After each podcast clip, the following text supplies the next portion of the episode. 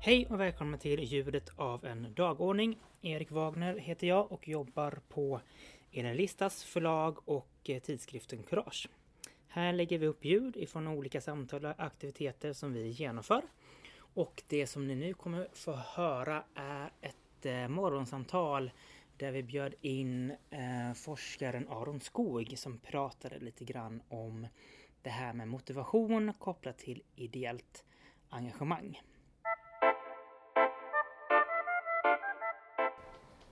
Är vi redo? Ja, fint. Eh, men då hälsar jag helt enkelt Aron välkommen. Scenen är din. Och en applåd.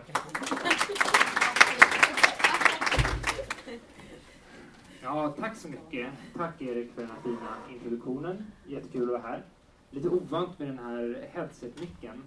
Framförallt är det väldigt svårt att dricka kaffe samtidigt. Så det är väl lika bra att jag låter bli. Um, ska man säga... Um, motivera era ideella har vi döpt den här till. Och det är lite, lite motsägelsefull titel så, för det säger emot det som jag snart kommer att prata om. Eh, för i själva verket så menar jag att man kan inte motivera någon annan människa. Liksom. Utan människor motiverar sig själva. Men man kan skapa förutsättningar för att folk ska kunna motivera sig själva. Särskilt i ideellt arbete så tror jag att det här är centralt. Att inte försöka säga nu ska jag motivera dig, utan vad gör dig motiverad och hur kan jag skapa förutsättningarna för att det ska ske. Um, om man utgår från det här temat då. Um, det som ligger bakom boken det är att jag gjorde en studie uh, där jag undersökte förutsättningar för motivation och ledarskap i ideellt arbete. Och det är den studien som jag kommer att berätta om nu. Um, och utgångspunkten för studien var att Ehm, det, det ideella engagemanget då, medlemmarnas motivation, är centralt. Det är liksom den viktigaste resursen för många föreningar. Ehm, men det är inte alltid att man diskuterar, går så långt ner på djupet i de här frågorna kring vad är det egentligen som skapar det här engagemanget? Vad är det som får vissa att fortsätta vara engagerade? Vad är det som får andra att hoppa av? Och hur kan ledarskapet stärka engagemanget? Eller åtminstone inte sänka det engagemang som kanske redan finns. Så det är de frågorna som vi ska diskutera idag. Och jag kommer att använda mig av min studie som bakgrund. Och sen, men det viktiga är att, det fin att vi sen kan ha en diskussion. Och att ni kan ta med er de här tankarna och eventuellt ha någon nytta av dem i ert arbete. Använda dem som verktyg och strategier. Hur låter det? Toppen. Eh, Okej, okay. problemet då från början är att många ideella föreningar har svårt att engagera människor i frivilligt arbete. I alla fall upplever de sig ha det. Eh, för att föreningarna ska uppnå sina ändamål så behöver de bli bättre på att engagera folk. Få folk att eh, arbeta mer ideellt helt enkelt. Och tycka att det är roligt. Eh, men då kan man undra, fråga sig varför har föreningarna så svårt att engagera människor i frivilligt arbete? Och vad spelar eventuellt ledarskapet för roll? Och då om man kommer in på ledarskap här, då är frågan, finns det ledarskap i ideellt arbete? Vad säger ni? Kan man prata om ledarskap i ideellt arbete överhuvudtaget? Ja, okej. Okay. Det är inte alla som håller med alltså. Um, Åker, eller Sten heter han, som jag intervjuade för några år sedan, han sa så här, ja, det här med ledarskap alltså, det har jag svårt för i det här sammanhanget. Det är något man sysslar med inom näringslivet. Problemet så här ute i landet är ju inte att vi har en massa människor som vill bli ledda eller leda själva. Problemet är ju överhuvudtaget få några som drar föreningen vidare. Och då kan man ju säga att de man får i en styrelse, man får ju inte som sin uppgift att leda dem till en massa saker. Jag är glad för att de gör det de gör. Och man får se hur verkligheten är. Därför är det knepigt med begreppet ledarskap. Det hör inte riktigt hemma i en ideell förening. Vi jobbar väl med det var och en. Eh, vi jobbar väl ihop och var och en sysslar med det man är intresserad av. Så den här inställningen har jag mött lite. Det är svårt att utöva ledarskap, men då tror jag att man har en speciell bild av ledarskap. Man har ledarskap som att det är en person som ska bestämma, så här ska du göra, så där ska du göra, så där ska du göra. Och man ska motivera med olika belöningar och bestraffningar och så där. Det här liksom lite eh, incitament och sådär. Och det kanske man inte har så mycket av i ideellt arbete. Så det kanske är svårt att utöva ledarskap så. Det kanske måste grunda sig i var och ens inre engagemang i frågorna. Men ändå, trots att det är så, så kanske man ändå kan hitta ett sätt att stärka det här engagemanget. Man kan fråga, vad är ledarskap då? Enligt en definition av ledarskap så är det en process varigenom en individ påverkar en grupp individer att uppnå ett gemensamt mål. Och det här är då ledarskap i mera näringslivssammanhang. Men tycker ni att det här funkar på ideellt arbete också? Det verkar inte helt oförenligt liksom. Man påverkar en grupp Eh, att uppnå ett gemensamt mål. Frågan är hur den här påverkan går till. Det är det vi ska undersöka. Hur, vad som är speciellt i ideella arbete för hur den påverkan går till. Det är ju det som eh, intervjupersonen tidigare verkar ha missat. Han tänker att påverka, det måste man göra på ett visst sätt och vi kan inte göra på det sättet här, därför kan vi inte påverka. Men det kanske finns andra sätt att påverka. Ehm, och då så intervjuade jag en massa folk, gjorde observationer i föreningar och sådär. Och ehm, i det materialet som jag fick fram så ställde jag två frågor. Jag ställde inte de här frågorna till intervjupersonerna utan jag ställde frågorna till materialet om man säger så. Jag undersökte vad verkar de ha för idéer om de här frågorna? Vilka underliggande uppfattningar verkar finnas om frågorna? Vad är det som gör att folk lämnar en förening? Och vad är det som gör att folk stannar i en förening? Så jag försökte få reda på vad de tror om det. Vad de verkar ha för tankar om det. Ehm, och då så upptäckte jag att det finns en ganska stor spridning i vad folk har för uppfattningar om det här. Så det var det första fyndet. Det finns en stor spridning. Det finns många olika uppfattningar om det. Om vi tar Gudrun här. Hon säger så här. Folk kommer på styrelsemötena, men de gör ingenting. De tar inte på sig något. De bara kommer på styrelsemötena. Och det tycker jag är väldigt tråkigt. De går runt och tycker att andra ska fixa allting. Känner ni igen Gudrun? Har ni varit Gudrun någon gång? Okej. Okay. Ja, men det här var ju inte bara Gudrun som hade den här uppfattningen, utan det här tänkte ju alla ordförande jag kände ungefär så här på ett eller annat sätt uttryckte de det här. Men det som skilde dem åt, och det är det som är intressant det här, det är att de hade olika uppfattningar om vad det berodde på. Ehm, så man kunde hitta antaganden och man kunde ehm, sortera in de här antagandena i olika, eh, olika nivåer. Vissa pratade om att det hade med individerna att göra. De var ju lata personer. Liksom. Det är bara det som är problemet. Vissa pratade om att det kanske inte funkar så bra i gruppen. Det kanske är därför folk är omotiverade.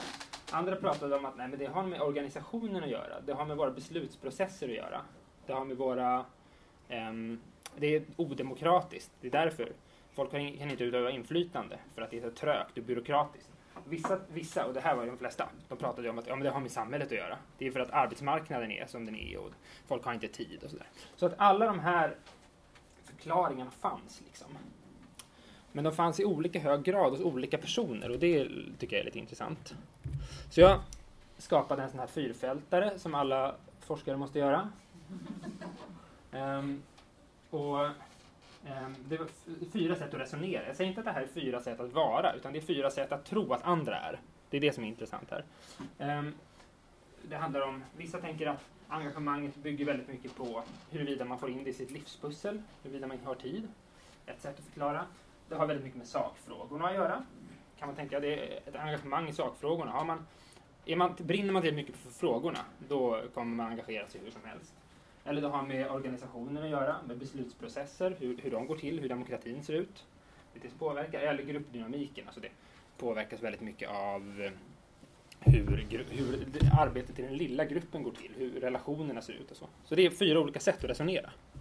Så jag tänkte beskriva de här olika sätten att resonera och försöka bena ut vilka antaganden som finns om motivation i dem. Okej, okay. är ni beredda? Mm. Vi börjar med Åke som säger så här. Och så går de upp klockan fem och så lämnar de barnen klockan halv sex på fritids och så går de på dagis och så småningom i skolan. Och sen kommer de hem vid sextiden. Och för att de här barnen ska gå upp klockan fem måste de ju gå och lägga sig klockan åtta. Jag har en känsla av att livet har blivit ganska hårt för yngre mot vad det var för 20 år sedan. Så det är Åke alltså som har en uppfattning om att skälet till att folk inte engagerar sig är att de inte har tid nu för tiden. Och det här är det här jag kallar livspusselresonemanget. Man antar att det som främjar motivationen det är att få ihop de olika bitarna i sin tillvaro, varav det ideella arbetet är en. Det som hämmar motivationen det är att känna stress och att inte ha tid med allt man tar på sig. Eh, och ledarskapet då? Då ska ju ledarskapet förstås anpassa arbetsformerna efter individens förutsättningar. Det är ju det som är då konsekvensen av att man har den här synen på hur medlemmarna fungerar. Så det är ett sätt att resonera. Ett annat sätt att resonera, som går ganska långt, långt ifrån det, det är Eva då som säger så här att ja, när man ska engagera folk, då får man väl presentera verksamhet och fråga vad de är intresserade av. Om de är intresserade av något, av något speciellt. Ofta är ju folk intresserade bara av någon grej. Folk kanske inte vill sitta i styrelsen, men de kanske vill engagera sig i någon viss fråga. Så kan man få in dem den vägen. Så man ska alltså gå på det här engagemanget i den specifika frågan. Och då kommer det här sakfrågeresonemanget kring engagemang. Alltså att människor fungerar så här. De blir motiverade om de får jobba med frågor som de är personligt engagerade i. Och de tappar motivationen om deras hjärtefrågor prioriteras ner. Om de inte får jobba med det de brinner för. Och om det funkar så, då är det ju det här ledarskapet som gäller. Man får utgå från individens engagemang och ge stor frihet i arbetet. Alltså lite mera så här eh, låt gå-ledarskap. Alltså gör, ni är eldsjälar, gör det ni vill, gör det ni brinner för. Hur skulle det funka på de här personerna här? De skulle ju inte känna att de hade några ramar alls liksom.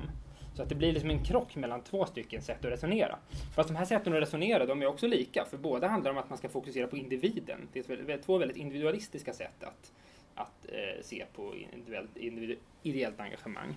De här andra två resonemangsmodellerna som jag ska presentera, de har mer med gruppen att göra. Så här säger Anita. Jag känner en som hoppade in liksom efteråt och hon har fått kämpa i ett eller två år för att överhuvudtaget känna att hon hör till gruppen. Så då kan man ju tänka den här personen som Anita pratar om. Oberoende av hur mycket tid hon har, hur starkt hon engagerad hon är i frågorna, så kan man undra hur engagerad kommer hon känna sig? Om hon sitter i den här styrelsen och hon blir mobbad där typ. Kanske inte så engagerad. Och då är idén här liksom att man tänker att det är gruppdynamiken som påverkar. Det som främjar motivationen det är att vara en del av en grupp med en tydlig roll och kanske ett tydligt ansvar då också. Ehm, och det som hämmar motivationen det är att känna sig otrygg eller att inte känna sig inkluderad. Och då ledarskapet, då blir det ett helt annat ledarskap. Då skulle ledarskapet inkludera plötsligt, skapa samhörighet, ge tydliga regler, fördela ansvar, styra väldigt mycket. Till skillnad från till exempel det här ledarskapet som ska styra väldigt lite. Ehm, så där har vi lite skillnader. Ehm, den sista modellen då som man kan resonera utifrån. Det eh, har jag kallat för eh, beslutsprocesser. Då. Ehm, och då är det och, och, och, Lennart då, som är en ordförande här, som säger att jag kan ju inte bestämma. Eller det är klart jag kan bestämma, men jag vill inte bestämma sånt. Jag vill att vi ska vara överens, för då har alla ett ansvar till att fullfölja de intentioner de har. Så han tänker liksom kring det här med demokratin, att den är viktig för motivationen folk ska vara med och påverka. Och då är det ju det här resonemangssättet som jag kallat beslutsprocesser. Det som främjar motivationen det är att känna delaktighet och inflytande i beslutsprocesser. Det som hämmar motivationen det är att bli kontrollerad och att inte kunna vara med och påverka. Ehm, och då blir ju ledarskapet ett helt annat också. Då handlar det om att organisera diskussioner, demokratiska beslutsprocesser. Och, och sen så, eh, så kommer folk att vara motiverade eftersom man är då överens förhoppningsvis efter de där diskussionerna. Det är ju inte säkert att man är överens bara för att man har haft diskussioner, men det är så att säga idealet det här. Det är det som ska främja motivation. Så då kan man konstatera då att inom varje styrelse, i alla fall de som jag har pratat med, ehm, så verkar det finnas olika sätt att resonera kring vad som motiverar medlemmarna. Och de olika sätten har jag liksom i den här, försökt presentera i den här modellen, sammanfatta på ett överskådligt sätt. Och dessa uppfattningar kan ju komplettera varandra. Det är ju jättebra att folk har olika uppfattningar för då kan man liksom lära sig av varandra och få en mer större bild. Men de kan också komma i konflikt med varandra. Och då tänker jag lätt på den här berättelsen om männen och elefanten. De blinda männen och elefanten. Har ni hört den? Nej, det var eh, ja, här var det ju sex stycken blinda män då som kom till en elefant. Och eftersom de inte såg hur elefanten såg ut så fick de använda sin känsel då kom de till olika delar av elefanten. Den, en kom till benet, tänkte det här är nog ett träd. En kom till örat, ja, det här är nog en matta. Och så vidare. För elefanten ses så, känns så olika på olika håll.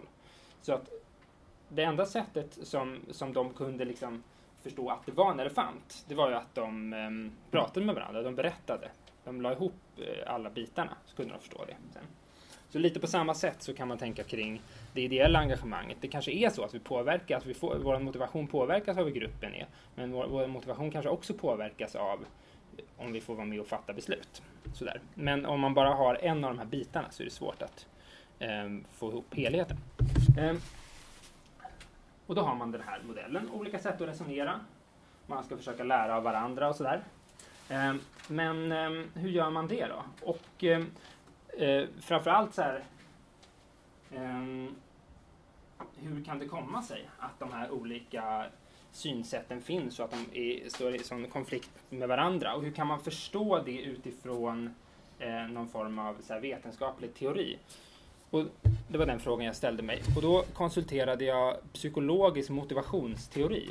Alltså jag, jag gick istället för att ha en sån här allmän bild av engagemanget som Erik pratade om, vi måste stärka engagemanget, så har vi ett seminarium och sådär. Så tittade jag lite mer på så här, ja men vad säger den psykologiska forskningen om vad som påverkar engagemanget och eh, motivationen?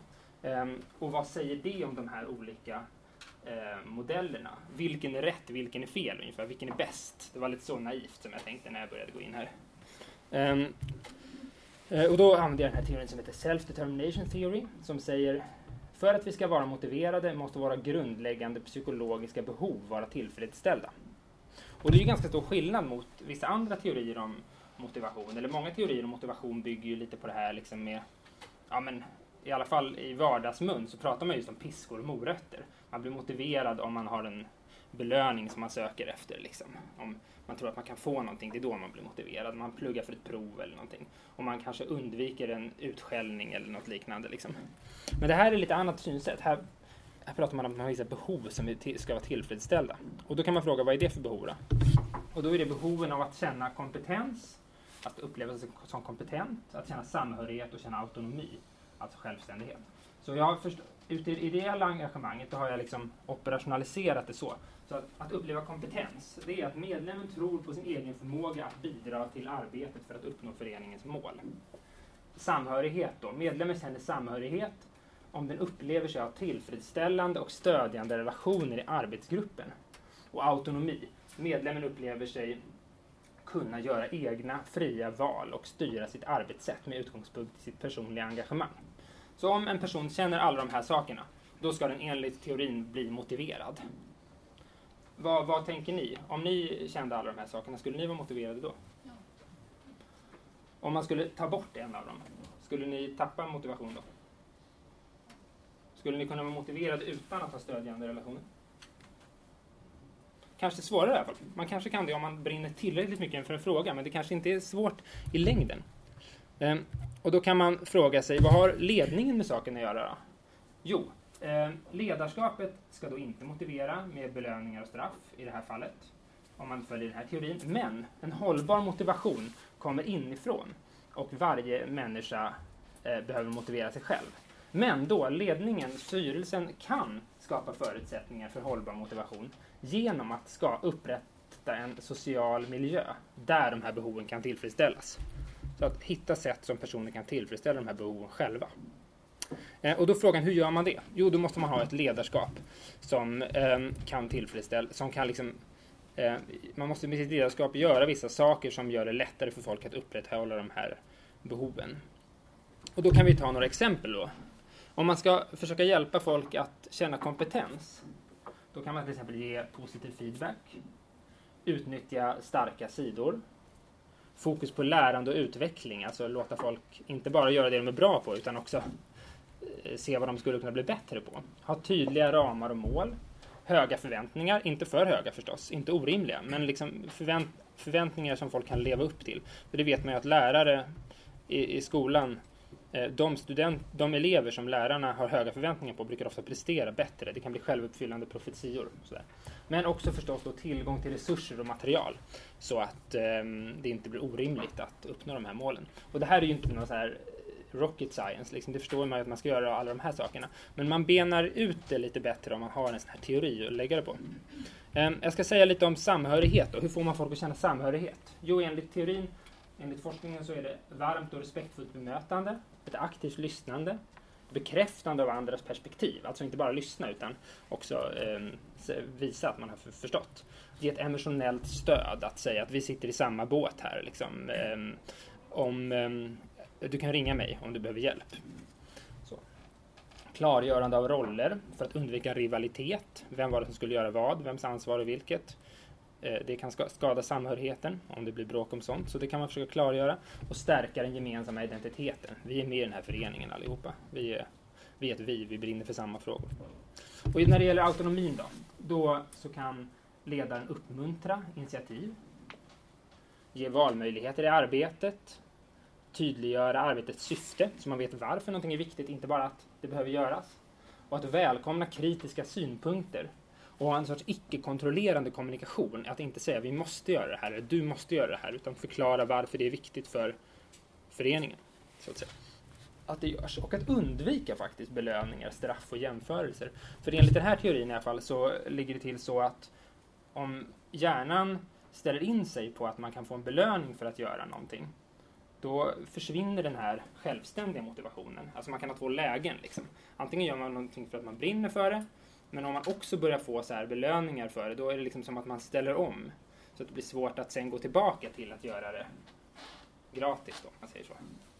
Um, så det finns en poäng i den här teorin att man inte ska hålla på för mycket så, utan man ska liksom bygga, försöka bygga det på att folk engagerar sig för att de tycker att det är roligt. Eller för att de tycker att det är viktigt, inte för att för några yttre konsekvenser vad någon annan ska tycka om det. Eh, så här har vi en lista på alla de här ledarskapsteknikerna. Och det här kan vara relevant att ta med sig till sin förening.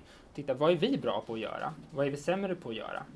Och kanske välja ut någon. Det här satsar vi på det här satsar vi på nu eh, nästa år, eller det här eller det här. Man kan inte göra alla de här samtidigt, men att man har, har med sig det här att det här är saker som vi skulle behöva göra om folk ska vara motiverade. Och om folk inte är motiverade kan man fundera på, är det någon av de här som man missat? Eh, men nu ska jag försöka knyta ihop det här så vi hinner med några diskussioner också.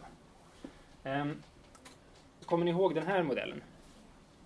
Det var den här lilla fyrfältaren som jag gjorde. Den blev lite mindre nu för det ska få plats lite andra saker runt omkring. Eh, men det här var ju min, mina resultat när jag försökte ta reda på vilka olika antaganden som fanns kring motivation och engagemang och ledarskap bland Ehm, styrelseledamöter i de föreningar som jag var i. Ehm, då var det vissa som tänkte att engagemanget påverkades av den inre drivkraften i sakfrågorna, om man fick göra det. Andra pratade om att det var samhället och man har inte tid och sådär om man ska försöka förenkla. Vissa pratade om att det var gruppen som var viktig man ska försöka skapa tydliga ramar och, och gemenskap. Och vissa pratade om att det var den interna demokratin som var viktig. Och då kan man fråga, hur kan det här förhålla sig till den här psykologiska teorin som jag just presenterade? Kan ni se några kopplingar? Mellan teori 1 och teori 2? Mm. Jag kan säga att jag såg några kopplingar i alla fall. Jag såg att de här resonemangen som fanns här kunde kopplas till olika behov om man säger att det fanns de här tre behoven, då verkade de här olika resonemangen fokusera på olika behov. Om man tar till exempel kompetensbehovet, det var väldigt starkt här. Liksom. Man ska känna att man inte blir stressad. Man ska känna att det finns tydliga, um, tydliga strukturer. Man kanske ehm, i det ledarskapet som utövas från det här perspektivet, då kanske man vill, man kanske liksom ehm, folk kanske har svårt att komma till eh, styrelsemöten och då kanske man ordnar Skype-möten istället för att folk ska ha lite mer tid och inte bli stressade. Sådana saker liksom. Um, och om man tittar på den här idén om eh, de engagerade medlemmarna som eldsjälar man fokuserar på deras vilja att driva vissa frågor, då kan man säga att man kan tillfredsställa kompetensbehovet där genom att göra individen gör det den är bra på. Eh, men även autonomibehovet genom att man får välja själv som eldsjäl. Liksom. Då blir man motiverad. Men om man utgår från det här med beslutsprocessperspektivet där det handlar om eh, den interna demokratin, då kan man också se det som att man kan tillfredsställa autonomibehovet, fast på ett kollektivt sätt. Alltså att folk tillsammans har en autonomi, en självständighet eh, genom delaktighet i beslutsprocesser. Um, men man kan säga att det här, i bästa fall kan de här demokratiska processerna också leda till tillfredsställande av samhörighetsbehovet genom det demokratiska samtalet. Ehm, um, gruppdynamikresonemangen, eh, de är ju väldigt kopplade till samhörighetsbehovet förstås, genom att man just arbetar med gruppprocessen. Men de här, de här gruppdynamikresonemangen, de kan också kopplas till kom kompetensbehovet eftersom folk pratade väldigt mycket om um, tydliga, tydliga mötesstrukturer och ansvarsfördelning och sådär. Så man kan säga att de här olika sätten att resonera verkar fokusera på olika behov. Men om det är så att människan faktiskt har alla de här behoven, då funkar det ju inte om vi bara ligger här och försöker tillfredsställa kompetensbehovet, för då missar vi samhörighetsbehovet och autonomibehovet. Är vi bara här och fokuserar väldigt mycket på autonomibehovet, då kanske vi missar samhörighetsbehovet eller kompetensbehovet. Så att det tänker jag kan bidra som en teoretisk förklaring till varför det behövs en balans mellan de här olika. Eh, och jag tänker även att de här ledarskapsteknikerna kan vara ganska bra konkreta verktyg. Men om man ser ledarskapet på det här sättet, som en balansgång, då skulle jag säga att det inte bara är en balansgång, utan det är två balansgångar. Att vara ordförande eller någonting i en sån här förening, det är att, liksom att behöva balansera på två olika såna här, eh, vad heter det? Gungbrädor. Precis, samtidigt. Å ena sidan så har man en balans mellan att utgå från individen, som de här olika resonemangsmodellerna handlar om. Att utgå från att lyssna på individen, anpassa sig efter önskemål och förutsättningar från varje person. Liksom. Det blir ett ledarskaps, en ledarskapsprincip. Liksom. Men samtidigt, tittar man här nere, då verkar det handla om att arbeta tillsammans. Att underlätta samarbete och interaktion. Och det blir ju en sorts balansgång. Man måste försöka både se varje medlem som individ, men, en, men inte bara dalta med individerna liksom, och försöka anpassa sig efter dem, utan vi är en grupp också. Vi måste försöka jag kan inte ta ansvar för var och en, utan vi måste hitta sätt så folk kan ta ansvar för varandra. Det blir också en annan balansgång här, mellan att undvika styrning, det vill säga att decentralisera beslutsmakt och handlingsutrymme, som är mycket fokus här, eldsjälarna och demokraterna, de vill ha undvika styrning, de vill ha demokrati och valfrihet och möjlighet att göra eh, möjlighet att uttrycka sig. Medan de här som på mera gruppdynamiken och livspusseltänkarna, där handlar det mer om att aktivt ledarskap, ta initiativ och ansvar för att saker ska hända. Och här ser man ju verkligen en balansgång. Här finns det ju mycket möjliga konflikter. Man kan styra för mycket, man kan styra för lite. Att försöka hitta balansen där är en utmaning. Men jag hoppas att de här olika Ehm, eh, psykologiska tankarna och kring ledarskap och sådär kan hjälpa till att liksom göra det lite tydligare. Att se hur man kan sätta in resurser där de behövs. Um, och då kan man ju fråga sig, vilka av de här ledarskapsteknikerna um, är, um, dominerar i er förening eller din förening? För det kanske är så att vi har inte så mycket problem med strukturer. De är, det är ganska tydligt, vi har det ganska tydligt. Men det kanske är mer det här att folk känner sig styrda, att de inte känner sig fria. Eller tvärtom, tvärtom kanske är ännu vanligare. Att folk känner sig att man folk känner sig att det är för mycket frihet, för lite struktur. Och då kan man försöka placera in sin förening. Var finns vi i det här fältet? Liksom? Vad är våra stora problem? Vad är våra stora styrkor? Så det kan man ha nytta av. Eh, om man ska ge några flera så praktiska råd så tänker jag att det viktiga är inte att försöka hitta det bästa sättet att engagera folk, hitta det optimala sättet att motivera folk. Det viktiga är att organisera samtal om vad som motiverar människor för att kunna få en gemensam bild och ett balanserat ledarskap. Så ni ska inte hitta rätt, ni ska hitta liksom, eh, snarare vad tycker vi tillsammans?